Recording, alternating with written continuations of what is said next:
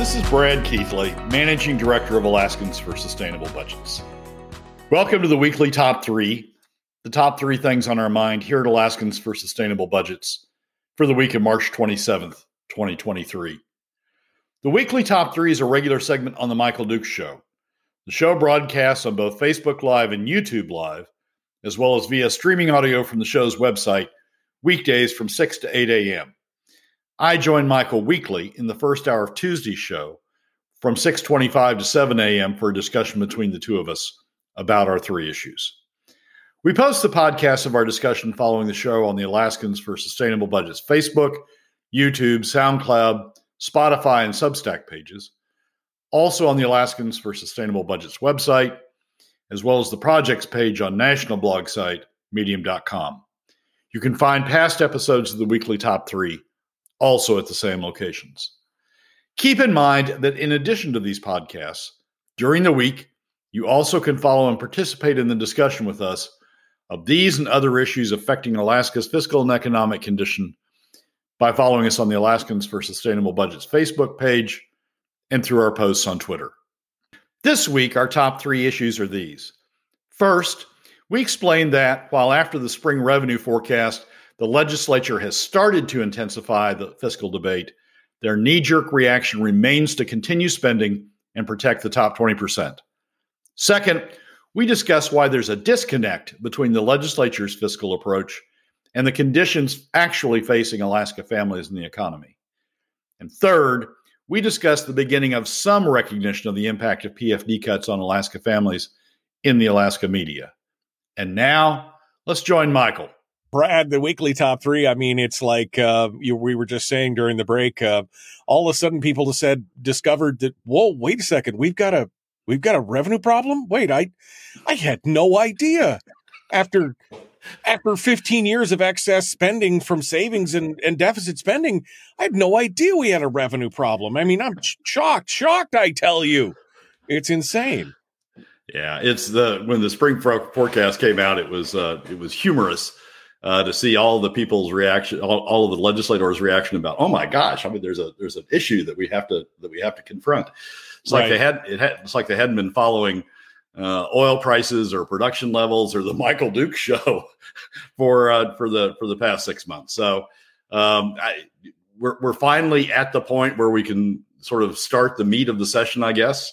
We've got a realistic revenue projection out in front of the legislature, and the legislature can finally start dealing with it. So your first number one of the weekly top three is the legislature's knee-jerk reaction. So what makes you say that? Give us the rundown here. Well, here's the reaction since the spring revenue forecast has gone out. There have been some who have said, "Oh my gosh, we're spending too much. We need to rein some of it in," but not many. I think Mike Kronk yesterday in House Finance amended a proposed spending of $1.5 million on something down to $1 million because we have a revenue problem out there. We have a fiscal problem out there. There's all of the pressure that's been behind increased spending is still out there. In the Senate Finance presentations of the spring revenue forecast, there was, oh my gosh, we got a problem. But that problem, still doesn't factor in that we're going to increase school spending, we're going to increase the BSA, and that we're going to have defined benefits, and that we need to spend spend on other things. So, part of the knee jerk has been, oh yeah, we got a problem. Maybe we need to pay attention to spending a little bit, but we're still going to spend more. And so, what we really have is a revenue problem, and the reaction on the revenue side has been disappointing. It's been, well, we need to cut the PFD even deeper. We need to use a head tax, a regressive head tax, the most regressive head tax in the nation, even more in order to address this revenue problem. And then Bill Wielechowski's come up with oil taxes, we need to address oil taxes as part of the overall fiscal response. You and I have talked on the show, even the Department of Revenue has come out and said there are oil taxes that we should be collecting that we're not, that wouldn't have an impact on production. So Wielechowski came out with oil taxes. And then Ben, as you were describing earlier, came out with the sales tax. And, you know, sales tax is less regressive than PFD cuts. So, you know, for somebody to say PFD cuts are the ultimate source of revenue, the marginal source of revenue. Sales taxes would be less regressive than PFD cuts. That's better than PFD cuts. So for somebody to say Ben's a rhino is just sort of ridiculous. I mean, Ben's trying to improve the situation from the baseline, which is PFD cuts. But sales taxes are still regressive. Right. So let's look at what the response has been. Little cut in spending, very little cut in spending, you know, sort of, we'll shave off at the margins, but not much. Oil taxes and sales taxes, which are a regressive form of tax. Who's not in that equation? Who's being left out of that equation, of that overall equation? The top 20%. So we've got a situation in which, oh my gosh, we've got a problem that we've got to address. Let's just keep shoving it off on middle and lower income Alaska families. Let's keep using regressive. Let's not cut spending. We don't want to do that. Let's make even deeper PFD cuts, and let's maybe use sales taxes at the margin, and let's go get oil taxes, which is a good thing. But oil taxes aren't affecting the top 20%. So what we've got is the knee-jerk reaction is to continue down the road that we've been going down, which is to leave the top 20% out of the solution. And the problem with that, Michael, is if you don't get the top 20% involved, they're not going to have an incentive to push back on spending, which is the ultimate solution to this whole thing, is to have pushback on spending. You know, balance revenues with spending. But to balance revenues with spending, you've got to push back on the top 20%. So we haven't gotten to the ultimate solutions yet. I think what we're really setting up is a lot of focus.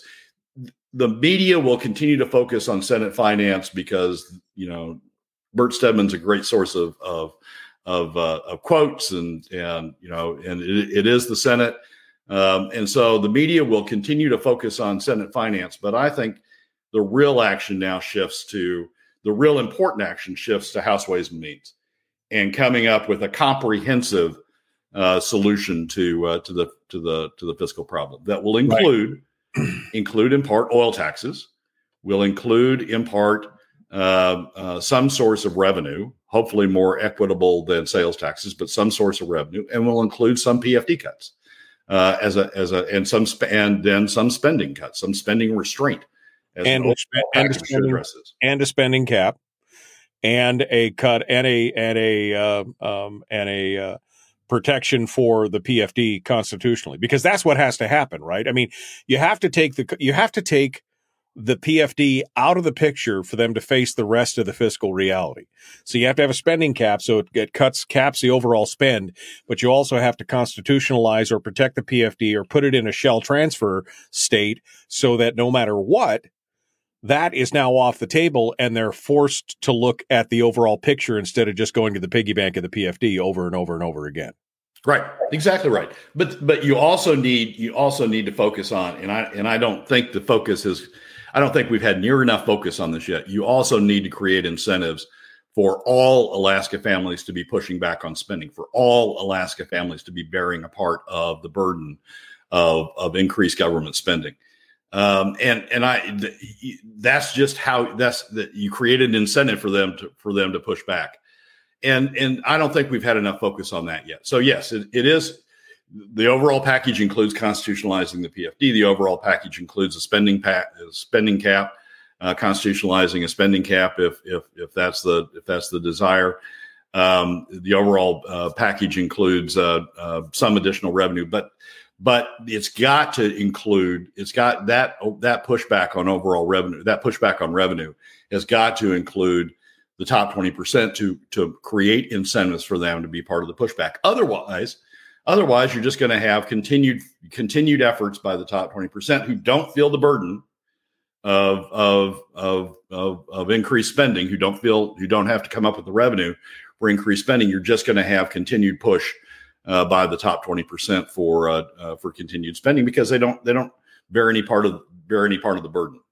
So we've made progress in this sense. We've finally got the spring revenue forecast out there. We finally got much more realistic revenue numbers that everybody's dealing with.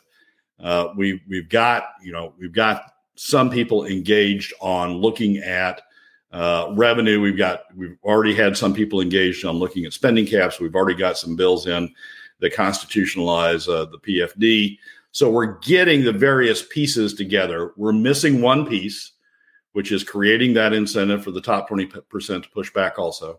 But we're finally starting to see the pieces out there coming together. And I think it's going to be, I don't think you're going to see Senate Finance do it. I mean, Lyman's got this idea of cutting to POMV 2575, cutting the PFD to POMV 2575. And then refilling that, filling it back up to POMV 50/50 by new revenues. But once you get to, I don't think that works. Once you get the PFD cut to POMV 2575, I don't think there's any real incentive to pass additional revenues. They've got all the revenues they need. Right. It's so much easier to prevent it than it is to try and ratchet it back. There's no way you're going to crank it back to 50/50 at that point.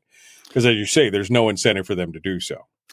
So I don't think you're going to see Senate Finance come up with the comprehensive solution. They'll talk a good game. The media will cover it a lot. But I don't think you're going to see Senate Finance come up with the comprehensive solution. I think this really puts the spotlight for those who understand, for those who are seeing how this is playing out in the various bodies. I think it really puts the spotlight on Ways and Means, and hopefully Ways and Means is going to shine in the spotlight and come up with an overall plan. The pieces are sort of getting formed out there, sort of coming to the table out there, but it's putting it together and then getting that one additional missing piece as part of the puzzle to bring it all together. This, again, this pretty much covers all the points that the Fiscal Policy Working Group brought forward. We just kind of ran through them, basically. But this is what they're looking for, and that's what Carpenter and the Ways and Means Committee is trying to create is a sound fiscal plan. It seems like all we're seeing coming out of the Senate Finance Committee is business as usual, more of the same, right? I mean, it's just, it's from one crisis to the next. It's 1 year at a time. Yeah. And what's really going on in Senate Finance is the same thing we saw at the end of last session. At the end of last session, we saw a need for additional revenues. We saw people trying to defend the PFD and protect against PFD cuts. And you'll recall at the end of the last session, Chairman Stedman and Senator Hoffman both all of a sudden brought up oil taxes. They both brought Wielechowski's oil tax up. And what that did was triggered a flash pushback by the chambers of commerce and by all the trade groups. Oh, no, you can't increase oil taxes. And that locked in being able to use PFD cuts. I mean, the people who were pushing for trying to defend the PFD sort of got silenced at that point because they made the choice between increased oil taxes or PFD cuts. And that's sort of what the Senate's doing again. I mean, we're going to see, they're going to have the oil tax bill up on Friday, and we're going to see a lot of pushback by the oil industry. I imagine, I would forecast, we're going to see a lot of pushback by the oil industry on the oil tax bill. And the Senate Finance is trying to make it about PFD cuts or Senate Finance. I mean, Senate Finance is going to, or oil taxes. Senate Finance is going to say, well, if we can't do oil taxes, we're going to have to do PFD cuts.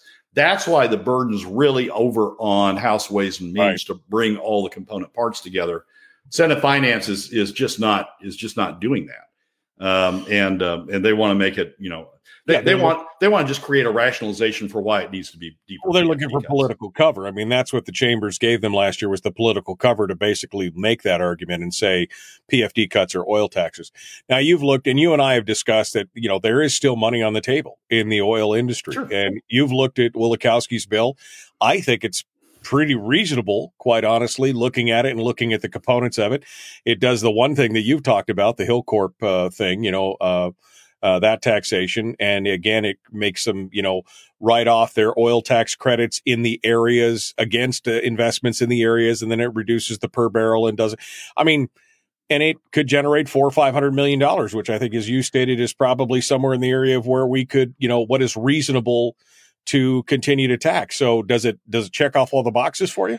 I think the Hillcorp, fixing the Hillcorp glitch or the Hillcorp loophole, I think is important. We should have done that a long time ago. I think the per barrel, changing the per barrel credits is appropriate.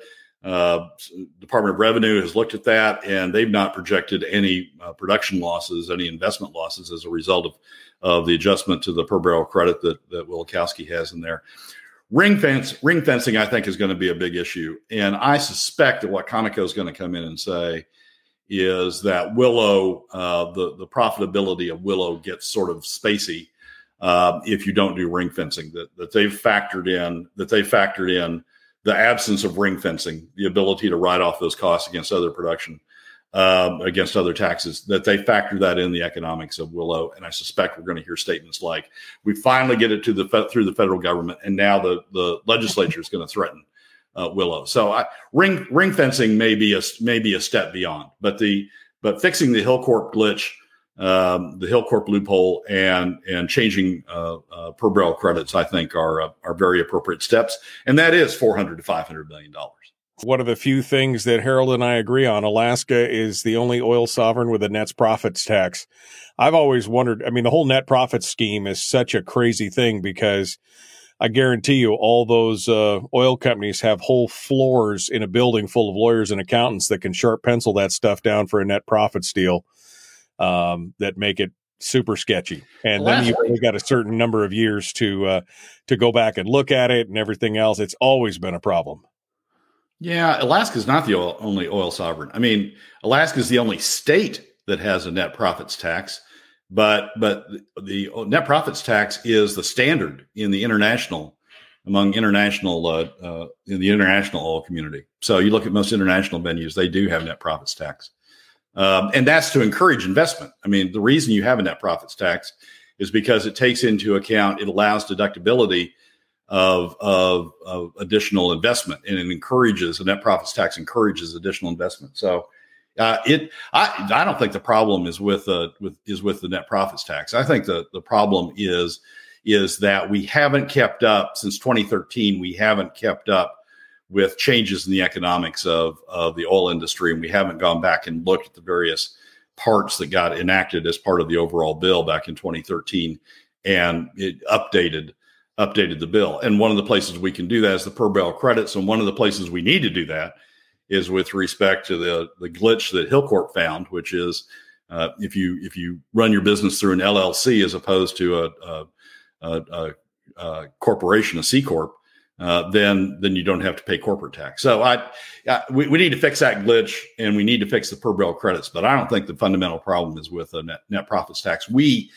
The reason we went to a net profits tax is because we want to encourage investment in Alaska, and that's the reason you see a net profits tax throughout the world as well, because they want to incentivize investment. Well, but we've seen it in the past. When I was on the Borough Assembly, we had this all the time, where they'd be looking back, and they again had a whole floor full of sharp penciled accountants and lawyers who would basically say, "Well, this is what our tax payment should be. This is where we're at." And then the state has, you know, they got to play catch up and try and do it. And a lot of the times they'd come back and say, "No, you actually owe this." And they'd catch a few of them, but for the most part, the statute would run out before they got a chance to review a lot of that stuff. And, you know, Alaska's left holding the bag for millions of dollars because they can't keep up with the net profit. I understand the idea of a net profit generating more investment and stuff up front. But once you get to legacy fields and stuff, I think some of that stuff needs to change. Yeah, but there's still investment going on in the legacy fields. I mean, the change to the net profits tax was something that was looked at heavily by the legislature from sort of the mid-2000s. I mean, ACES was a net profits tax.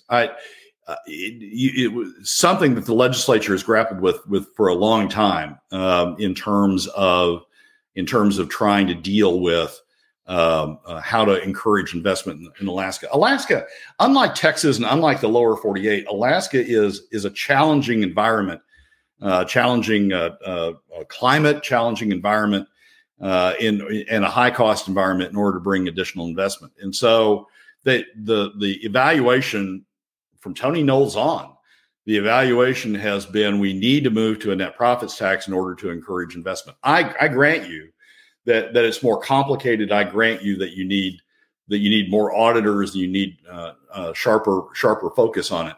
But there's a reason. I mean, it wasn't the oil companies wanted it because they have sharp accountants. There's a reason why we moved to a net profits tax, a reason from the state standpoint why we moved to a net profits tax. So we need to adjust the net profits tax. I'm not arguing with that. And the Department of Revenue has outlined ways to do it. Wielechowski's picked up on those ways. And ring fencing is going to be another issue, but I don't think I don't think we need to go back and re-challenge the fundamental decision to go to a net profits tax. Brad Keithley is our guest, Alaskans for Sustainable Budgets. I loved in a lot of these articles that we were talking about and all these new revenue measures and everything else, how all of a sudden everybody has whipped out the term regressive, the regressive tax. In the two or three articles that talk about Ben Carpenter's deal, and they're going on and on and on about how, oh man, it's a regressive tax.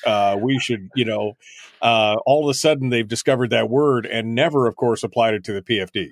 Well, I broke out in laughter yesterday. I was reading some of the tweets on the sales tax, and Harriet Drummond just had the classic. Harriet Drummond went on and on about how, sales tax is regressive and Ben doesn't have exemptions in there, and it's even more regressive. And he's trying to pile on this cost on lower income. Harriet voted for PFD cuts, which are miles more regressive than sales taxes. Sales taxes aren't good because they don't incentivize the top 20% to come to the game, but sales taxes are at least less regressive than PFD cuts. 30 seconds for a number two tease. Give me a tease on number two. Number two is at the same time as we have all these knee-jerk reactions of increasing regressivity, we now have, through additional PFD cuts, we now have some evidence forming out there that Alaskans are in fact hurting, and the disconnect between that evidence and what's going on the fiscal side is still pretty stark, and we're going to talk about that disconnect. We're continuing now. Brad Keithley is with us, the weekly top three. We're on to number two, which is all of a sudden people are noticing that Alaskans may be hurting. I mean, shocking, I know. Outflow of working age adults, the whole housing issue, the fact that the pandemic, the recession, the blah, blah. All of a sudden they're like, wow, maybe people are hurting out there. And Brad, you have comments on it. Well, there are two articles that as you're reading all these articles about PFD, about, we need to cut the PFD. You're reading all this Stedman, all the Senate finance stuff about we need to cut the PFD in order to balance the budget. And lack of recognition about what that means for Alaska families. It's just sort of, I need more money, so I'm going to go grab some of that money that's going through my fingers on the way to Alaska families. As I was reading those articles and listening to those hearings, I'm going through some of the other articles in the paper, financial articles in the papers, and two caught my attention. One was in the Frontiersman, excellent article on credit card debt. Alaskans have the highest credit card debt per capita in the nation, in all 50 states. And the article talks about the burden and why credit card debt is such a bad debt in terms of its cost, in terms of the interest expense, and in terms of not really letting you get out of the hole.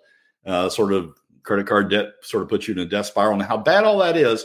And Alaskans have the highest credit card debt in the nation. Alaska families have the highest credit card debt in the nation. It ain't going to be the top 20% that have high credit card debt. It's going to be the middle and lower income Alaska families have the highest credit card debt in the nation. And the disconnect between what I'm hearing on one side about we just need to take more and more and more and more money out of the PFD, cut the PFD even deeper. It's justified because government needs more. The disconnect between hearing that on one side and knowing how regressive those cuts are and what they do, how much money that's taking out of the hands of Alaska families, And then hearing on the other side that Alaska families are running up the highest credit card debt in the nation per capita was just sort of, you know, just my brain just sort of was running back and forth. Alaskans are hurting. You're not using credit card debt if you're not hurting. You don't maintain high credit card balances if you're not hurting.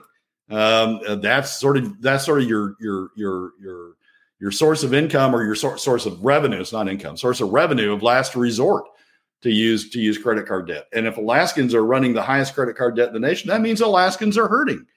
And on the one hand, it's just a stark disconnect. On the one hand, going, we can just take more and more and more out of Alaska families through deeper PFD cuts.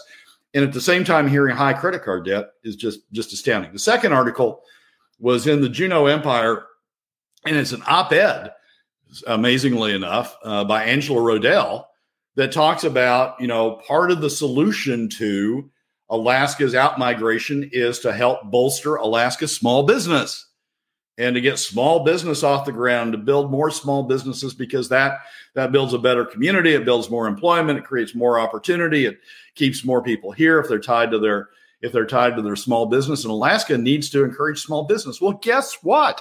Guess what encourages small business? It's capital formation. And I've got a couple of friends who have kept their PFDs, have built them up as a nest egg, and are using them now to finance their efforts as small businesses, home businesses, small shops, small Etsy businesses, small online businesses. Right. And they're being financed not by banks, but by, you know, equity coming out of their PFD. And at the same time, to read that article about we need more of this, we need more small businesses, at the same time as you're hearing, we need deeper PFD cuts. What we're doing, I mean, Rob Myers has got this exactly right. What we're doing is Alaskans have problems. We have problems with private debt. Families have problems with private debt through credit cards. We have problems in capital formation to finance small businesses, equity formation to finance small businesses. And now we're, you know, taking all those resources that could do that through the PFD, we're taking them and shifting them to government. Right. And so we're creating a situation in which to get out of the hole, Alaskans are having to come to government. I mean, the next thing we're going to hear is, we need to finance those people who have big credit card debt, or we need to finance, you know, we need to have a bank for you know, to finance small businesses. We don't need that. We need to let the people have their money. Right. Well, the PFD. The other thing she mentioned in there is a loosening of restrictions and zoning and some other things. I mean, that's, again, part of the problem is government is in the way. There's a whole article out about occupational licensing right now about how far behind we are in the state of Alaska and things like that. I mean, small business is what drives, it's the economic engine of the state. I mean, yes, you know, big corporations, they hire a lot of people, but it is the small business. 80% are in small business. That's 80% of the economy. If we could reduce the regulations, the strictures, the zoning, and all this other kind of stuff, this is where we need to go. And instead, we're just adding more and more. I mean, government is growing, right? I mean, that's the whole problem. But small business also needs capital formation. Small business also needs people having access to capital. You can't get 100% loan for a small business. I mean, you can't finance it entirely with debt. Small business needs capital formation in order to form those businesses. And the other article is telling us they're already tapping out, that Alaskans are tapping out their credit cards. Right. They have the highest credit card debt per capita in the nation. So they're not going to be able to finance it through additional credit card debt. We're already hitting the ceiling there. So where does that come from? It comes from letting you have access to your money, what the PFD set up, what the statute sets up as your money, so that you have money to cash flow income in order to pay down the credit card debt. So you have cash flow money in order to have capital formation for the small businesses. We're just right. We see the problems, and yet we're making them worse. Right. The government's making them worse. Yeah, how much credit card debt is paid off every year with a PFD? I mean, right? I mean, there's so many things that could help that kind of stuff out. It immediately is submarined by by Lyman Hoffman, who comes back and is like, I don't believe that only people of Alaska should be hit by a $1.3 billion reduction in dividends. I think we should consider other options. Meanwhile, you're the one that's producing and providing and posing the 75-25 split. I mean, come on, Lyman. I mean, seriously. You know, you want to talk about regressive and hitting Alaskans hard, especially Alaskans in your own backyard. That is just insanity. It is. It is. You know, Bryce Edgman yesterday in House Finance had a comment that I was stunned by. Bryce said that, you know, the PFD isn't that important to rural Alaska, to Bush Alaska, because among other things, they have, you know, Native Corp dividends that provide them income. Wait a second. A, not all Bush Alaskans are natives. So not all Bush Alaskans have Native Corp dividends. B, that's supposed to be additional. So you're justifying taking money away from 80% of Alaska families using the tool that has the largest adverse impact on 80% of Alaska families, middle and lower income Alaska families, because some Alaska families get Native Corp dividends. That's just, I mean, the disconnect between, yeah, some of my people are okay, are better off, or are okay because they still get Native Corp dividends. So we can take the PFD away from them. Some of my people are better off, but you know the rest of Alaskans are worse off. But yeah, don't worry about that because you know people I care about are a little bit better off, are a little bit balanced because of the Native Corp dividends. It's just we got really odd reactions out there. But at the same time, we've got articles that are telling us that Alaskans can use money, that we've got, I mean, that Alaska's expensive, shocker, that our credit card debt is the highest in the nation, shocker, because we're dealing with high costs, and that we need capital we need small businesses, so we need capital to help in the formation of small businesses, shocker.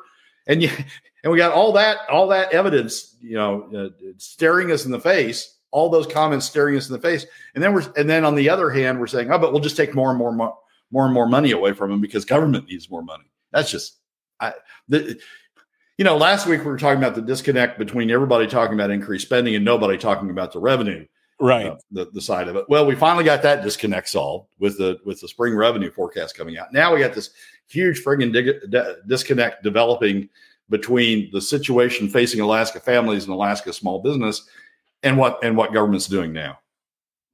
Yeah, and that's the thing. I mean, slowly but surely, each one of these events is opening the eyes up of people more and more. I mean, it's willful blindness. It's not like they didn't know. It's just that they didn't want to admit it. This has been the problem for years that I've said in this state. It's not like they can't see it coming. It's like they're storks, you know, ostriches sticking their head in the sand and just saying, la, la, la, la, la, I can't see it. We'll just keep spending and we'll just draw it from savings and it'll be the way it is. I mean, this is no shock to anybody who's been watching state government for any time in the last 20 years. It's just now that they are, you know, they finally run out of road to kick the can down is the problem. They're coming up against the wall, and a can's just going to bounce right back at them. So that's what they're facing right now. And the ones they're trying to protect. I mean, I'm sure it's not a popular comment. I'm sure the chat room will go ballistic, but the ones they're trying to protect, when you get down to it, at the end of the day, the ones they're trying to protect is the top 20%. Because when we talk about revenues, it's either deeper PFD cuts or in Ben's case, it's the sales tax, also regressive, has a limited impact on the top 20%, or oil taxes. We're going to take it out of the hides of the oil companies. And it's just, I mean, for somebody who understands pots of revenue and where revenue comes from, it's just so clear that they're creating this exception. So we'll see. I mean, that's sort of the last bastion. That's where all the defensive walls are put up. But that's one that needs to be knocked down. If we're ever going to get spending under control, that's one that needs to be knocked down as well. All right. Finally, you're saying in number 3 that the media is getting it. Maybe. Well, let's not get too carried away. Starting to get it. Maybe they're getting it. Maybe. Go ahead. Well, so James Brooks, who I've talked about on the show as you know, leaving things out about the PFD.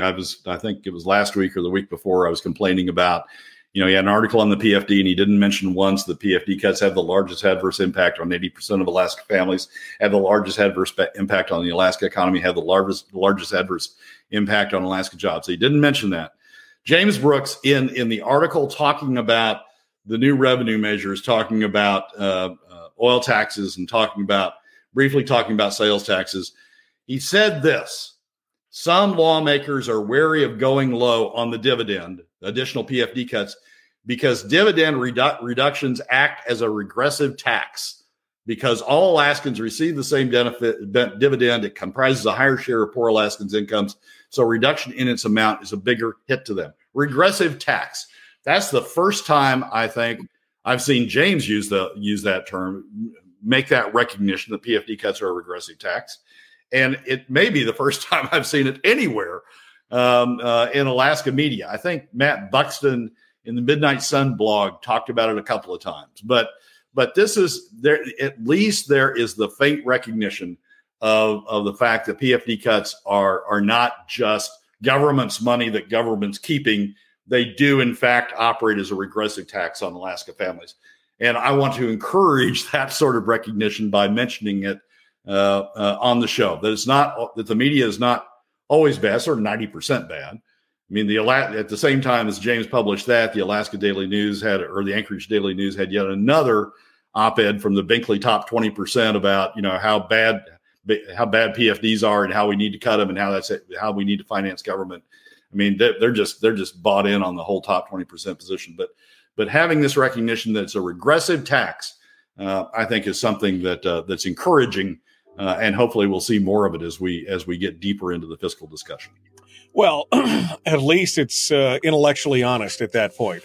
You know, for the first time, they're actually looking at both sides of the story, which I thought was what they were supposed to be doing from the beginning.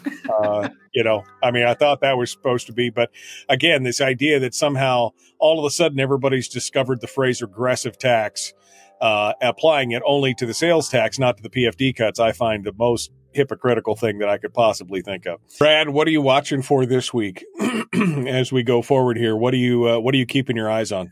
The Friday hearing on oil taxes will be a big one. How the oil companies play with it, what the chambers of commerce do, whether how strongly they push back on it. It'll be. I mean, the Senate's trying to set it up as PFD cuts versus oil taxes. So we'll see how they play that.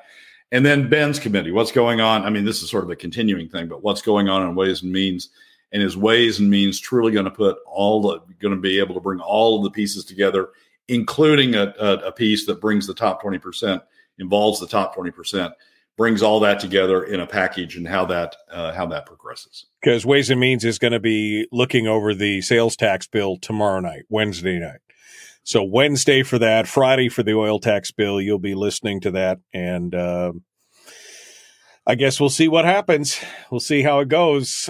Brad Keithley, Alaskans for Sustainable Budgets. Final thoughts, final parting words before I let you go. Well, we're making progress. We finally got recognition of the disconnect between how much we're spending and how much revenue we have. We finally took that step this week. Now we've got to get into the disconnect between what's going on with Alaska families and Alaska small business, and what we're doing on government. I mean, government is working against Alaska families and working against Alaska small business by taking money that's otherwise due them, and the middle and lower income Alaska families otherwise due them, and shoving it over to government, taxing them to pay for government.